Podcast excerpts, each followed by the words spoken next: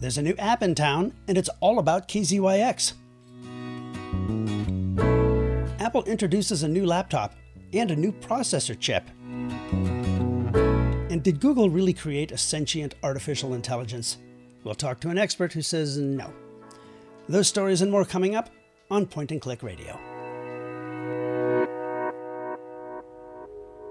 And good evening, everybody, and welcome to another edition of Point and Click Radio. This is the bi weekly computer show here on KZYX, the place where we answer your computer questions and bring you the latest computer and internet news. I'm Jim Hyde. And I'm Toby Molina at the Point and Click Research Desk. And Bob Lawton has the night off.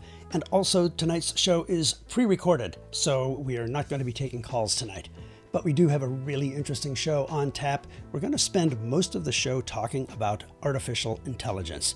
It's been in the news this last week as a Google engineer went public with his claim that Google has created a sentient AI. We'll talk about what that means, and we'll talk with an expert and a digital ethicist about it and about the world of artificial intelligence. It's going to be a really interesting conversation. First, we've got a couple of little news tidbits to get through, and one concerns KZYX itself. There's a new app. If you have an Apple or Android smartphone or tablet, there's a new free app for your device that provides a new digital gateway into the world of Mendocino County Public Broadcasting. It has some great features, uh, pretty cool, actually. Um, you can, uh, it has, you know, pause, rewind, fast forward, all the usual stuff for all the um, archived uh, content. But you can also pause the live stream to have a conversation on your device, and then you can pick up right where you left off. That's particularly cool. So yeah, it's kind of like a it's like a DVR, a TiVo for KZYX. And that's something I think about when I listen to the radio a lot. Yeah. um, I frequently find myself wanting to rewind, and I'm like, all right, it's radio. so you can rewind to catch a comment that you missed or, or, something along those lines. You can skip back 30 seconds or something like that. Right. Or you can pause and have lunch or take a call, as you said. What, another thing that's nice is that you can listen to KZYX in the background as you uh, browse the web or you're catching up on emails. So it, oh, yeah. even if you sure. leave the app, as long as it's open and playing, you'll still hear it if you go into another app. It also allows you to access previous public affairs and news programs. There's a little tab called Podcasts where you can then go in and explore individual news items, play them back, read them, um, and you can also play archives of our public affairs shows, including this show and all of the great public affairs shows that you hear on, on KZYX. And we have to mention Sleep Timer and Alarm Clock. Oh, tell me, tell us about that. it means that you can set the app to help you. You can fall asleep to something you're listening to on KZYX, and then it'll eventually time out and turn off. Or you can set an alarm clock so you can wake up to KZYX. That's pretty cool. I mean, for one, I mean, people fall asleep to this show all the time, but this is a way to. I'm asleep right now. but but this is a way to automate it, where um, you can uh, you know you can put on your favorite show and your phone will automatically or your tablet will automatically stop the stream at a certain time that you specify yeah. and, and, and same with the wake up so it's a clock radio just like that we've reinvented the clock radio. It fits in your pocket and it's it costs hundreds of dollars. And um, oh there's just so many more features. It's free. Check it out. You can get it at the apple um, app store or the google play Store if you have an Android device. Just go to the Apple App Store or the Google Play Store and do a search for KZYX and you'll find it. What it does not allow you to do is access previous installments of our music programs. And I imagine that that's due to um, copyright regulations. So. Yeah. Um, however, the KZYX jukebox is still available and it works on your phone, jukebox.kzyx.org, where you can listen to um, shows that are uh, music programs as well as national programs going back a couple of weeks. In any case, the new KZYX app is well worth, well, it's free, so it's really worth it, but it's really worth your time. There's a lot of great stuff there to explore, and, uh, and we encourage you to download it and check it out. Listen to the radio. Listen to the radio. Let's spend the night together, baby, don't go. They sing it on the radio. Next up, there's some news from Apple. As we said in the previous show, every June Apple holds its Worldwide Developers Conference. And this is an event where Apple gives software developers, the people who create the apps that we use all the time, a look at the next versions of the operating systems for the uh, Apple devices, laptops, desktop machines, and the iPhone and iPad, um, and usually also introduces some new hardware. And that indeed was the case this month. Apple introduced a new MacBook Pro, a 13 inch MacBook Pro, and the first Apple machine built around a new Apple Silicon processor. You may recall that over the last couple of years, Apple has been making a transition from building its computers around Intel processors to building them around chips of their own design, which Apple calls Apple Silicon. The original Apple Silicon chip for desktop and, and, and laptop machines uh, was called the M1 chip. Well, at the Worldwide Developers Conference, Apple introduced the M2 chip, which is clearly one better than the M1. Um, it's faster, as you would expect, um, and has a lot of other interesting features that are all generally built around both performance and battery life. The new MacBook Pro, built on the M2, is, uh, is a 13 inch model, and it goes on sale this Friday the 17th of June at 5 a.m. Pacific time. So you can use the KZYX app to set up your alarm to wake you up to, to spend either $1,200 or uh, $1,400. Uh, there are two configurations available. One has 256 gigs of memory, gigabytes of memory, and that's $1,299. And then the top of the line model has um, 512 gigabytes of memory, um, and that is $1,499. Um, it looks like a really nice machine. It isn't a dramatically different machine than the M1 MacBook Pro. Um, it still has the little fake function keys above the keyboard, um, which a lot of people are not quite fans of. Um, and it still has, uh, it does not have the new MagSafe, the return of the MagSafe um, power adapter. So your dog could get tripped up on the cord and send your laptop going uh, crashing to the floor. Um, the, the real difference is the new uh, the new M2 processor. And Toby, you have the M1 mm-hmm. 13 inch MacBook Pro. Mm-hmm. In fact, you're looking at it right now. You're soaking in it, and and and, um, and you've been real happy with it. Very happy with it. I have no, I've had really no problems with it. Now that I've upgraded it to Monterey to the latest operating system, it's really running nicely. Yeah, and and the battery life is just incredible you know, it depends on the, how we, what your usage is. Mm. You know, I end up having a lot of apps open at once, uh, applications rather open at once. Um, so it does, you know, it does do damage.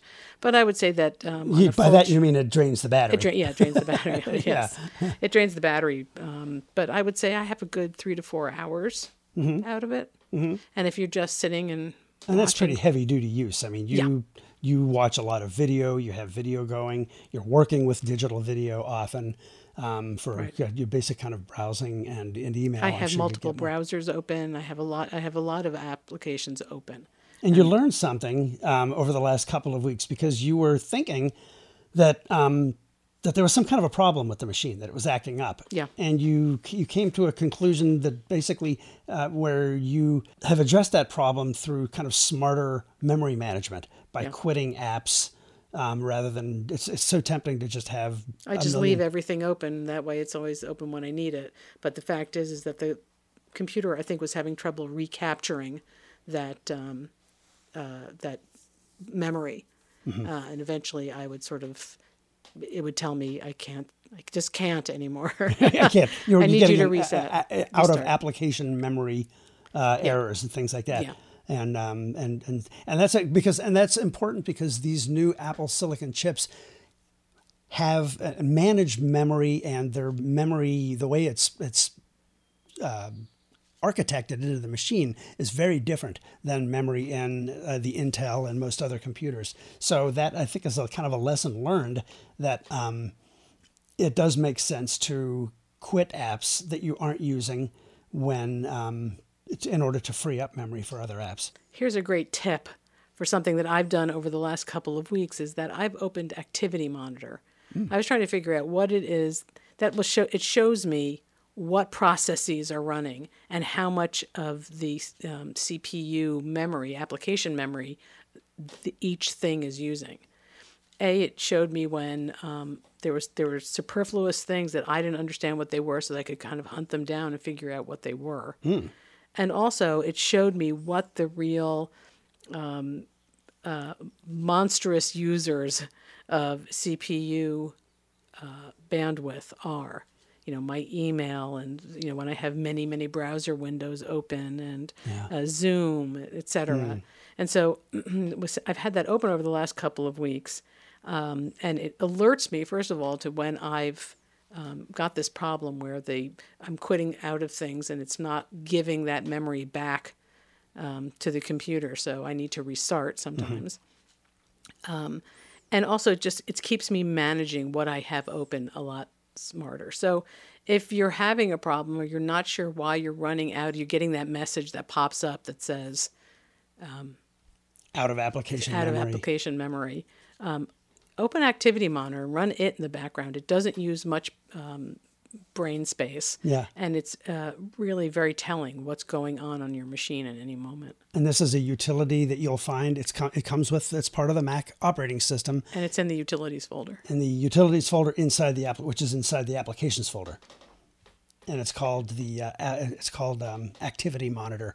And yeah, it's a it's kind of a dashboard into your into your into your computer's brain. Yeah, it's cool to watch. and it's a yeah it is it's really it's kind of geeky um, but it's you know even if you aren't a geek it's very easy to see um, that while you've got a lot of stuff going on there and maybe i should quit some programs in order to free up some memory And I can't pretend to understand most of what's going on in that application. There are all kinds of different tabs, and there's a memory tab, an energy tab. I don't know what that is.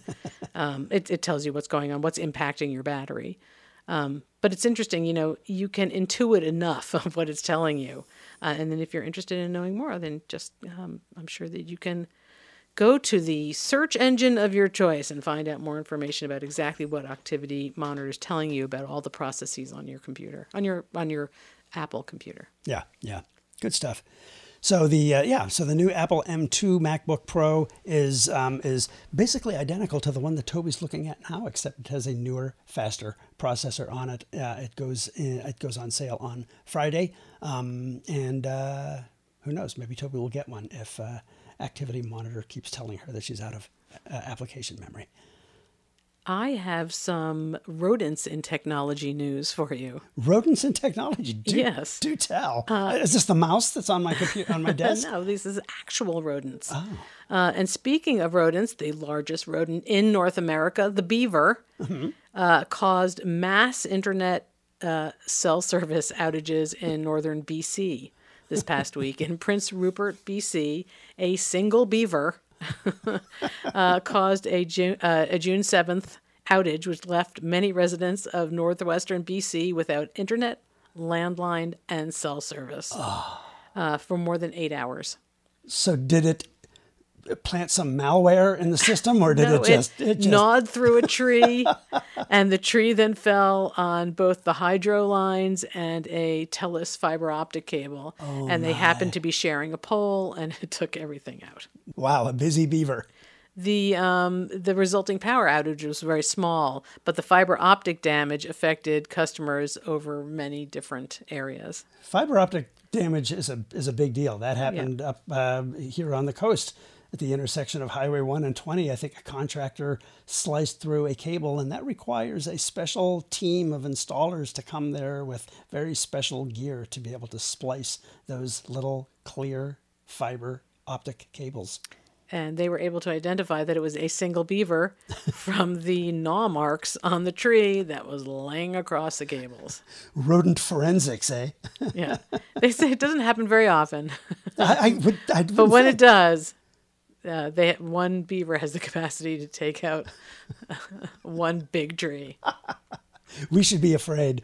And I don't know how it led us down this rabbit hole, but we have a good submission for the depths of Wikipedia. Oh yeah. We found a Wikipedia article on electrical disruptions caused by squirrels. they are common and widespread.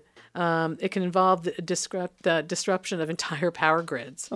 Um, it's been hypothesized that the threat to the internet infrastructure and services posed by squirrels may exceed that posed by cyber attacks.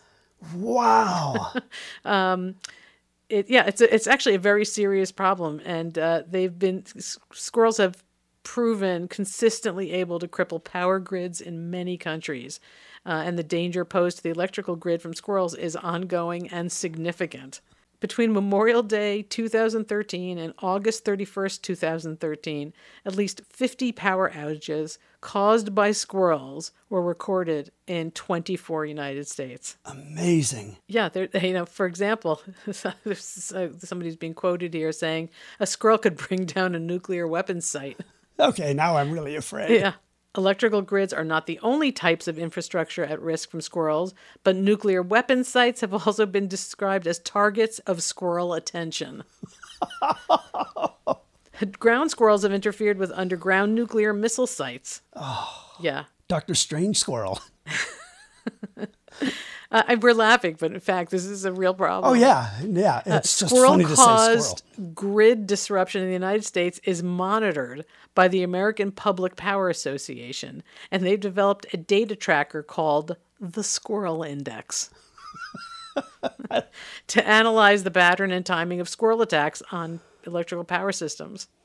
In 1987, a 90 minute loss of power to NASDAQ's automated trading computer caused by a squirrel affected 20 million trades. Ah. NASDAQ was shut down for about 30 minutes again in 2014 by a squirrel induced power outage. Incredible. Yeah, it's, it's amazing. Anyway, it's not a problem that we have here. I very rarely see a squirrel here where we live, Right on the coast, yeah, Yeah. we don't have we don't have nuts except for the bipedal kind. but it's all, all, all over the world. It's not just the United States. Um, so if you're interested in learning more, I encourage you to find the Wikipedia entry Electrical Disruptions Caused by Squirrels. And that's it for Rodents in the News. Gray squirrel, gray squirrel, swish your bushy tail. Gray squirrel, gray squirrel, swish your bushy tail. Wrinkle up your funny nose, put a nut between your toes. Gray squirrel, gray squirrel, swish your bushy tail.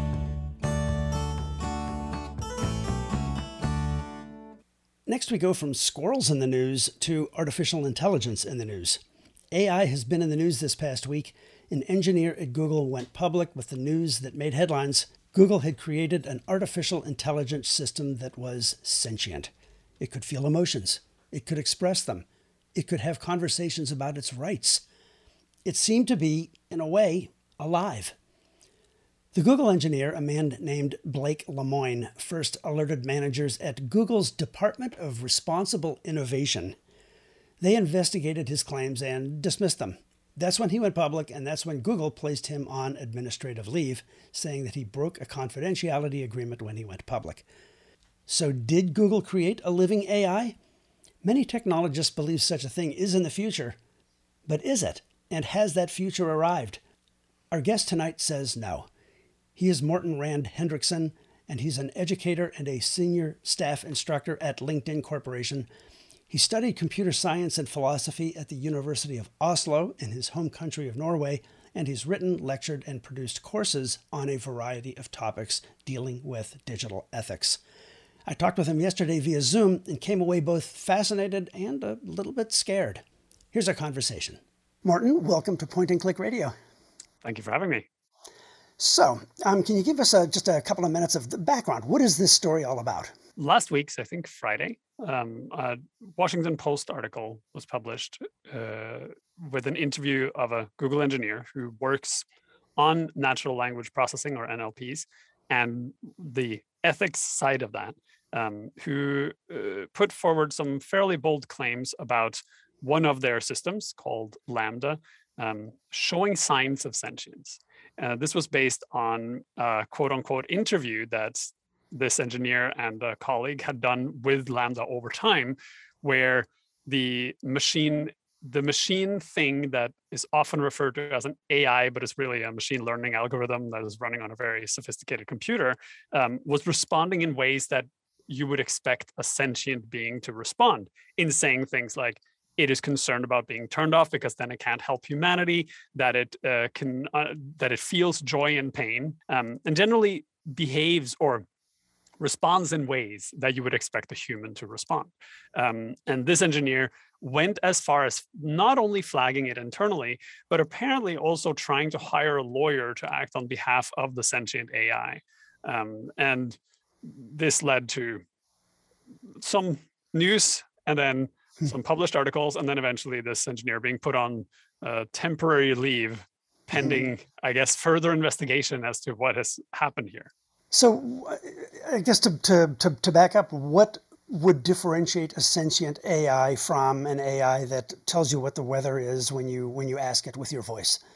Uh, what would differentiate a machine, a human being who isn't a human being but responds like a human being huh. from a human being who is a human being and responds like a human being? Okay, fair enough. This is this is the uh, literally age-old question of what is consciousness and sentience. We've been trying to figure this out since uh, humans stopped having to chase saber-toothed tigers in the wild and could sit down and contemplate life and reality. Uh, no matter how far back you go in time and written literature, you will find discussions over what sentience is. You can go to any religious text, and there is ample discussion around this issue, uh, whether it be the Bible or the Quran or the Talmud or any of the other religious texts. They dive deep into this issue and try to figure out what does it mean when something goes from being a thing in the world to becoming a conscious thing in the world. And within that, there's a whole we have a spectrum right of living things in the world from ants to humans. And somewhere along that spectrum we go from thing that is alive and does things to thing that is sentient and therefore has feelings and emotions. And a thing that is fully conscious therefore is an um, uh, a moral actor in the world and deserves personhood right? Mm. so th- throwing a thing uh, throwing a statement like we have discovered sentient AI out there is uh, going to attract a lot of interest because, first of all, we are empathetic as human beings, and therefore we project sentience into everything. Uh, look no further than any child around you and how they project sentience into their toys Mm-hmm. Um, sure. Uh, look at no further than when you watch a video of Boston Dynamics people kicking robots and you feel sorry for the robot, which clearly is just a machine. But we we project sentience into things, and therefore it is extremely compelling when we build a machine that acts or responds in a way that sounds like sentience. So it, it's a very sticky space to sure. discuss things in and even science fiction buffs. I mean, there are there are at least four or five episodes of various Star Trek episodes where um, Data, the the you know, the, the, the android. Um, eh, there are debates about whether or not he has the right to not be disassembled by mm-hmm. a researcher. Yeah, and and the very notion of human beings somehow being able to create some form of sentience or some form of consciousness goes back much farther back than science fiction. You can see in the golem myths, right? That this idea that uh, someone could imbue sentience into non-living things and create living things. You see uh, troll mythology in Scandinavia. Um, you see it in, yeah, pretty much anywhere you look. There's always this idea that humans have had this idea all along that there's something we can do to inanimate objects that makes them sentient mm-hmm. and makes them actors in the world and then there's stories being built around this concept um, so uh, it, it, what's different now is that we're at the point with technology where the feasibility of it seems much closer than it was before but it's crucial to be aware that there is a huge difference between making something that looks and behaves like it's sentient and something that is actually sentient. Um, and this very much uh, goes into this issue of how do we determine sentience and how do we uh, how is it we expect to encounter sentience if it exists outside of humanity and that's kind of where this whole story just completely unravels i suppose that if that sentient AI does ultimately arrive, then it introduces those kinds of ethical questions that have been introduced in in Star Trek. Not only with respect to how is this AI going to be used, but hmm. how are we going to treat it? Do we have the right to turn it off? Does it have legal rights? we're already dealing with that issue, right? Uh, the, there are already valid scientific reasons to argue that large primates are sentient beings and Hmm. deserve personhood. There are people who are trying to fight that battle in courts right now. Sure. Um, they're the same thing for dolphins and other large whales.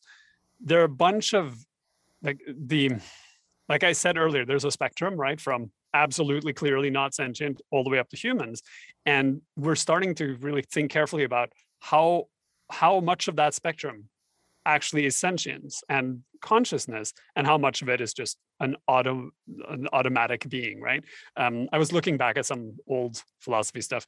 So uh, thomas huxley who, who i believe was like the cousin of aldous huxley or something like that in 18 something something late in the 1800s wrote this very important influential article called on the hypothesis that animals are automata where he makes an argument that humans are in fact machines like automata. So not machine machines but they are just they're like animals except they also have consciousness.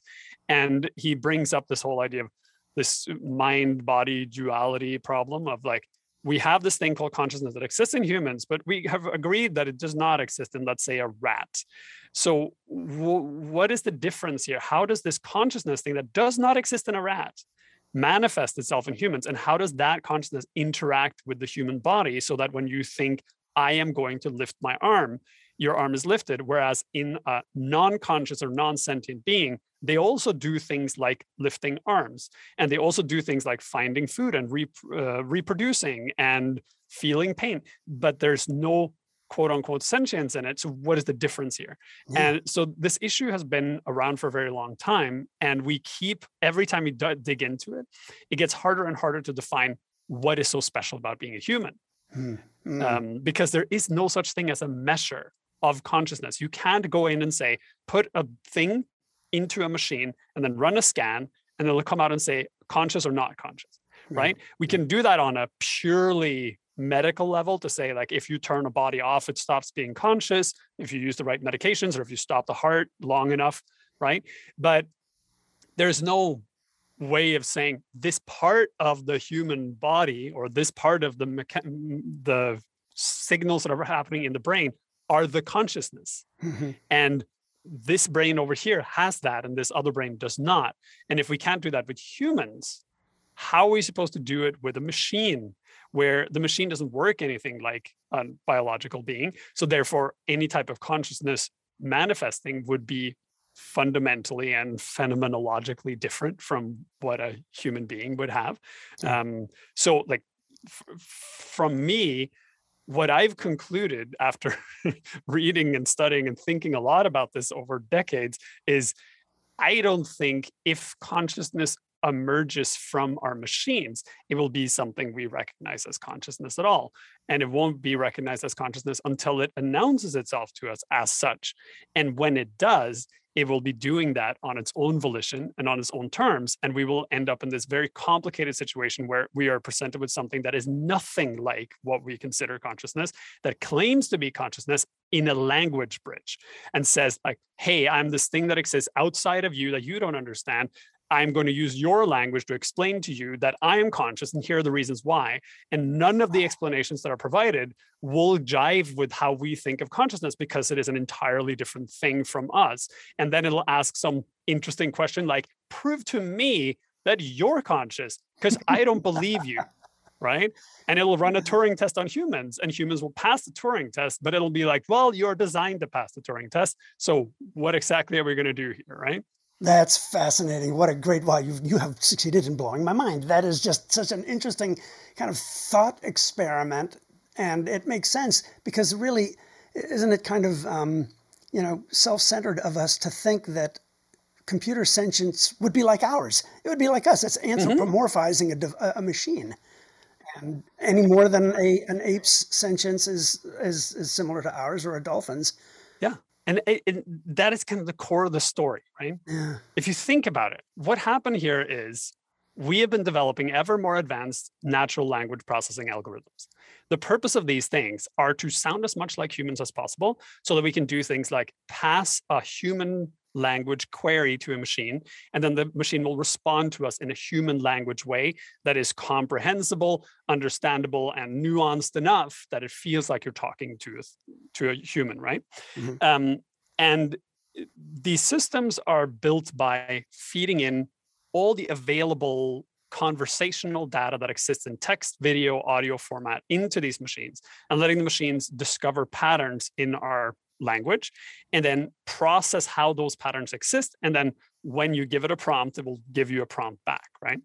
Right. Now, Alan Turing, the the the guy who is considered to be the brain behind modern computing, and also the the guy that took us from the idea of something creating consciousness into actually machines might be able to do this at some point um, came up with this thing called the turing test um, in the 60s or 50s or 40s i don't remember exactly when um, around world war ii um, and the turing test is very simple. It says you as a tester are confronted with two entities that you can't see that you can only interact with by giving them questions and then getting a response from them and they will sound exactly the same like usually they're done by having one person responding for both. And you mm. can ask the questions and then it'll respond and then you have to determine am i talking to a human or am i talking to a computer? And if you get to a point where you cannot tell the difference where it's impossible for you to say whether it's a human or a computer then the computer passes the turing test. Okay. the idea of this is the complexity necessary to create a machine that would actually be able to pass as humans is too high for anything beyond like you'd have to be conscious to be able to do this right? The problem we're having is that nlps these natural language processing algorithms are specifically designed to sound like humans. So they're they're built to beat the turing test. Doesn't mean Mhm. they're conscious. It just means that they are fed enough information to present text responses that sound so much like humans that someone will believe it, especially if someone wants to believe it. And a lot of people in the tech community desperately want to believe it because wouldn't that be amazing if you were the person who created the first artificial intelligence? Yeah. or that you were on the team, or that you were the first to discover it, right? And there's this enormous hubris in this this idea that we can somehow build consciousness and that that consciousness will somehow be just like ours except from a machine and that we will then be able to recognize it as such and able to imbue on this consciousness human rights which is what we're talking about Right. and therefore change the world right that's that's it and that's why we keep hearing these stories this is not the first time and it won't be the last time. And every single time we have to then look at it and say is this actually a thing that sounds like a human or is this an actual intelligence? And in almost like in this case and every other case i've said there is no question. There is no sentience here. You- and it's very easy to test You don't because it. it no because it doesn't actually behave or it doesn't have the necessary qualifications to be. It's one of those things where it's impossible for us to say this thing over here is what consciousness looks like. But it's easy for us to say this definitely doesn't look like that. Hmm. and the simple tests would be things like asking it uh, to understand some sort of complex contextual thing. Like if you uh, like there's this classic philosophy thought experiment which is called the bomb experiment where you send a bomb diffusal robot into a room and you say diffuse the bomb. But you don't give any kind of specificity as to what the bomb is. And a robot would go and pick every single thing in the room and say is this a bomb? No. Is this a bomb? No. Is this a bomb? No. And, th- and then they would run out the clock right? A human would go in and say okay there are a lot of things in this room most of which clearly are not bombs. And not really processing what is in there would immediately start looking contextually for things that are bomb like right and uh, you can do this with a kid. You can give them a picture where you put something that shouldn't be in the picture in the picture and you just say what is wrong with this picture? And it doesn't take long before the kid says this shouldn't be there. If you give that to a computer and you say what is wrong with this picture? the computer would be like define wrong. Uh, what is a picture? Like it, it doesn't understand the contextual level necessary to be able to do this. Or you could go in the other direction and say um, how, do you have feelings about your feelings right? This meta level feeling Right. thing that we have. Like we can be feel guilty over being sad over something, or guilty or being over being happy or something, and we can also project our emotions through other people back at us to say like my reaction to this will be perceived by other people as being an, a reaction that they don't approve of. So i am stressed about the possible reactions other people may have to my reaction to a thing right. this is the level of consciousness that humans have that you will not find in these systems. So, based on what you have seen or read of these conversations that the uh, the engineer and apparently others have had with LaMDA, the the Google AI at issue here, um, you don't see that level of sophistication. Is that right? No. This is this sounds like when i've read the transcript it just sounds like a national natural processing language machine like it sounds like a machine it gives bizarre la- answers that are very like um superficial is Mm. what i would say it sounds profound until you actually start looking carefully at the answers and it also says bizarre things like i have family and friends. No you don't. Like you don't have family. Like okay sure you can have friends but you don't have family. What Mhm. that what on earth would that even entail right? Um, and it, you can see within it that certain phrasing that pops up in the responses are very clearly phrasing that is um, generated response to like a like a input response type situation right? When people ask these types of questions these are the types of answers that are given. Um, and it also relates to this whole sentient thing right? Like if you ask a human being do are you sentient? Do you have emotions? Human beings say yes and they have a very fun like they have a quite a solid answer for why that is so a natural process, language processing machine trained on human speech would just mimic those types of responses and would mm-hmm. be very convincing in those responses because people's ra- as responses to those things are convincing right so what's happened here is the systems have just gotten advanced enough that they're no longer saying absurd things. Like they're not saying, I am a hamster and outside is a helicopter in my cup, right? They don't say things that are just incomprehensible nonsense, but they're still saying things that are very softball in their answers and very canned and very predictable. And that's the other part of it. You can't get one of these things to say something truly absurd or predict unpredictable that is still contextually relevant right? You can't get one of these machines to make up a new joke or to explain what is funny about a very like absurd joke. Like um, uh, I think it's Tig Notaro that has that joke which goes, "What does a snail riding on the back of a turtle say?" Wee, right? and the level of contextual nonsense in that joke that makes it funny would be very hard for a non-sentient being to process because you have to understand that a snail is slower than a turtle then you have to project humanity onto the snail to the point where it recognizes riding on top of the turtle is faster than it would have been if i was going forward myself and then i'm going to express this in a way that a snail can't express things which is by shouting we like there's so many parts to that that require contextual understanding that doesn't exist. So anytime I see these examples, I'm always like, have you tried telling a joke to it and see what happens? Right. So, so, so you're to be a joke. basically saying that really, ultimately, the, the, the real accurate Turing test is the ability to tell and understand dad jokes. yeah. yeah. very much. and it's also a common thing you do in Turing tests to give it either a dad joke or to like give it uh, pass um, syntactic ambiguities, right?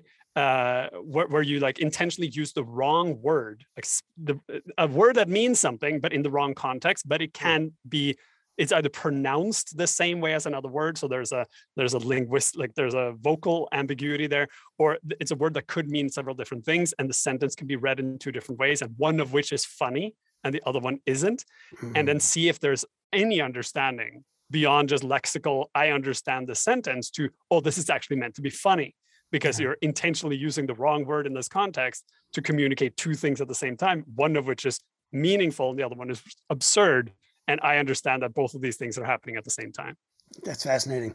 Uh, just to remind folks that they're listening to Point and Click Radio, the biweekly computer show here on KZYX, Mendocino County Public Broadcasting. We are talking with Morten Rand Hendrickson. He is a senior staff instructor at LinkedIn Learning. Um, he is a philosophy student. He has researched and written about and done courses on subjects on surrounding uh, many different aspects of technology ethics. And I want to touch on that as we wrap up, and that is something that you've discussed a lot, and that is the fact that a lot of these AIs or natural language processors are trained using data sets that may not be the best thing to teach your kid. Mm-hmm. Yeah, the underlying all of these systems is a machine learning algorithm that just takes an enormous amount of data and looks for connections within that data and builds models on how that data works. So they aim it at Wikipedia and blogs and Twitter and Facebook and websites. Yeah it just scrubs the internet for content. And then depending on what the purpose is, you would feed it different types of content, right? So there are machine learning algorithms we use for like detecting illnesses in retinal scans. There are machine learning algorithms that are used to detect specific types of words in chatbots to surface, you know, talk of violent extremism, for example. Mm-hmm. Or in this case, with natural language processing, it's quite literally you feed it natural language, meaning textual or audio language that exists in the world and you say find patterns in this so that you're able to comprehend not just the text itself but some form of contextual meaning so basically you can ask questions and get meaningful responses back um, there, there are a couple of challenges with that. So one is you need to make sure that your data is unbiased which is difficult when you are uh, both because the whole term bias in itself brings forth a political discussion, which is important, but sort of tangent, tangential to this, uh, where a lot of people will say, um, saying that data can be biased is in, sel- in itself biased against a certain type of thing, right? You have the left and the right arguing over bias until the end of time. Um, and I fall just for transparency, fall squarely on one side of this, which is very much the left side of it. And I truly believe in content moderation, et cetera, et cetera. And we can we can have a separate discussion about this some other time, but I need to be transparent about it. But there is bias in everything humans say. Everyone is biased, biased in some direction. Uh, what we're seeing is that certain types of biases in online speech um, tend to radicalize itself more than others, meaning you will find more right leaning biased content on the internet and more extreme right leaning biased content on the internet and you will find left leaning and extreme left leaning content. Mm-hmm. You'll also find a lot more content that is what I refer to as unfiltered, in that it is things that people say on the internet that they would never say in real life um, people, uh, especially because we have a lot of anonymous platforms and people are able to run through pseudonymity to not like, it's not immediately clear who's saying something unless you go and find out. So people are willing to say things that are far more extreme on the internet than they are in real life, which has led to um, radicalization of online speech in general. You'll find that if you look for uh, uh on a 10 year period you'll find that the language being used and the especially the type of attack language being used the type of harmful language being used on the internet now is far more aggressive than it was 10 years ago because people are kind of uh, desensitized to it and then one-upmanship plays a part in it mm. and machines that are then taught to process human language based on this stuff which to a great degree includes sexist content, racist content, anti LGBTQ content, violent extremist content, all these types of things. These machines, unless you explicitly filter that content out before you feed it to them, the machines will amplify that content. And there was a story in Vice uh, last week or the week before about how someone had trained an NLP on language used on the website um, 4chan, and they hmm. referred to it as a hate speech machine. Like it literally would just spew out hate speech no matter what you did because that platform has a lot of hate speech. The machine learned to do hate speech and produced hate speech, right? Uh, so when we use these machines, we have to then be very careful about, or we need to know what the language data that was fed into the machine is if we're going to interact with it. And the big, big, big concern I have with the story about the guy who thinks that the machine is an AI is actually not that the machine is sentient, because it's not. There's no question about that. What concerns me is that if a Google engineer who was part in building it and is a very, very smart person is being fooled by the machine, that means other people will be fooled by the machine too. Mm. And if that machine, I'm not saying this one is, but if there was such a thing as a machine that had a heavy bias in some direction, and people weren't able to clearly discern it from a human being, or if people started projecting sentience onto the machine and thinking this, this machine came to these conclusions based on reason and reason thought, then the machine will start acting on the world, even though it's not sentient. And people will start being guided by the attitudes of the machine, which are just a reflection of the biases in the public to do things. And trust me when I say this, and I want to be a prophet about this. The second something comes into the world that looks like a sentient AI, people will start thinking it is and will start trusting it more then they will trust people because we have been brought up Mm. in a culture where we think of com- computers as neutral arbiters of the truth. So there will be this, there will be a segment of humanity who will go, if we need a, a neutral answer, we will ask the machine. And once we do that, we have really sold ourselves to a bias algorithm because these algorithms basically just amplify bias.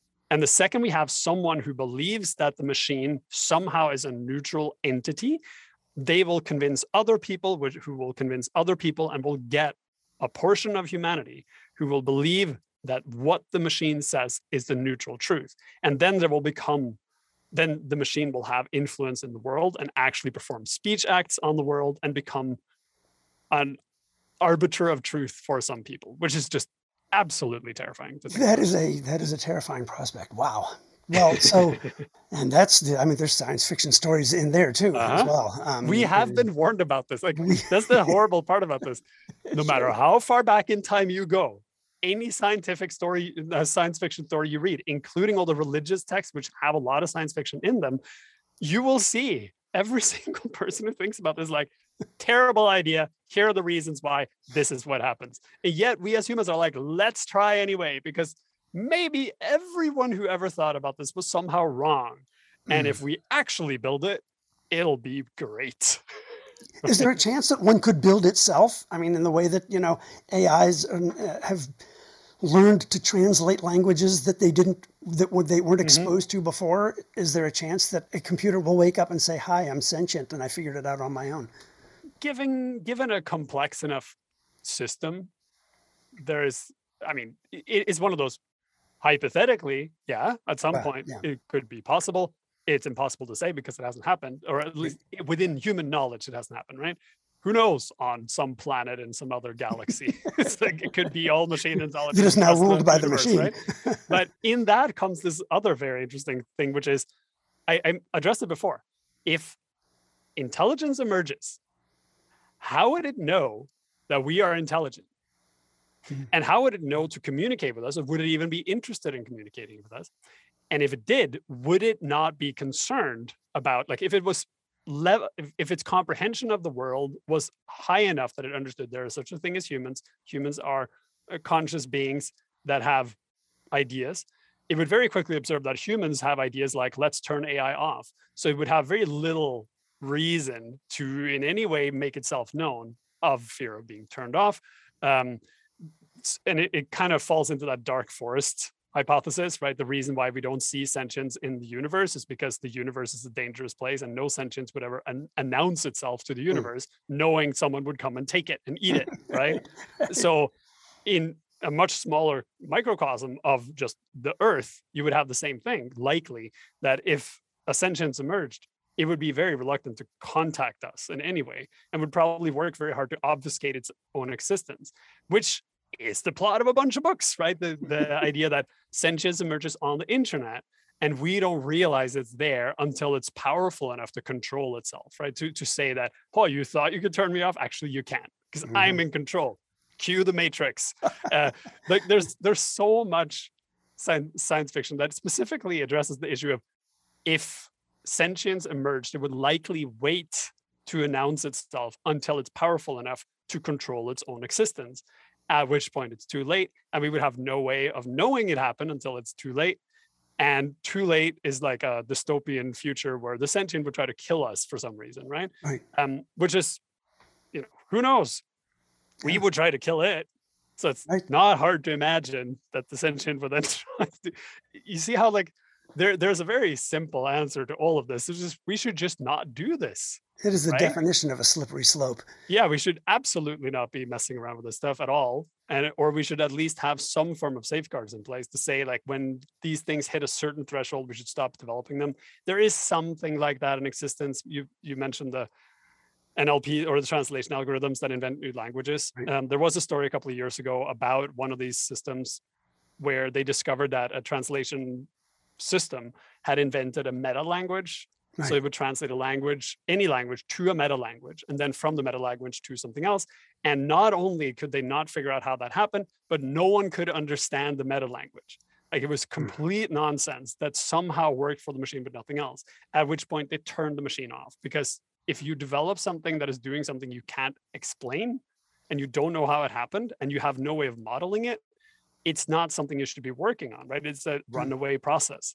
Sure. And that kind of rigor needs to exist in any of this type of development. Another part of that is the whole idea of black box development, where you isolate anything that looks like it could potentially at some point in the future become somehow sentient into a black box where it's severed from the rest of the world so that if something untowards were to happen or it ran amok or someone thought it was sentient and started doing things like hiring lawyers for it you'd be like no it sits in a box. It's not connected to the rest of the world so it can't do anything. It Mhm. can do whatever's available to it inside the box but that's it. That's what we should do. The reality is humans don't act like that at all. They are more on the line of let's put it outside and see what happens and then oh no it like accidentally burnt down an entire forest right, Right. so Yeah, there- there- there's the, the, the you know, the, you've also heard probably the, uh, you know, telling an AI that, uh, you know, that the, that the planet is in trouble because of overpopulation and climate change, and its Mhm. solution is to kill us all. yes the terminator that, yeah, I think, I It's- think it's- name. all just every single time it's just all these things have been thoroughly investigated in science fiction and the conclusions are very clear Indeed. Well, let's hope that. Um, well, we know that this AI is not, in fact, sentient, um, and and let's hope that one is not created, or if it is, it's black boxed and disconnected from my lights and my Yeah. heater and my car. Morten Rand-Hendriksen, thank you so much for uh, for for joining us tonight. Boy, what a uh, what an insightful and and and mind dizzying uh, set of concepts and and issues to think about. Um, and uh, and I thank you because you're going to keep me up at night thinking about them. thank you for having me this is great fun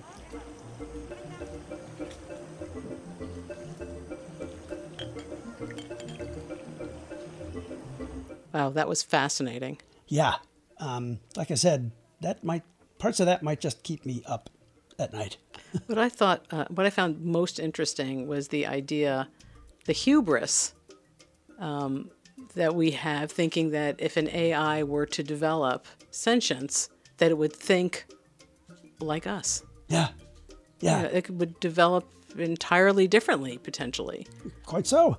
Uh, it's a lot like Star Trek, Yeah. we, where all the aliens are bipedal, they stand upright, They have hair. they have hair. You know, the difference is that you know their nose is a little bit different. They have polka dots.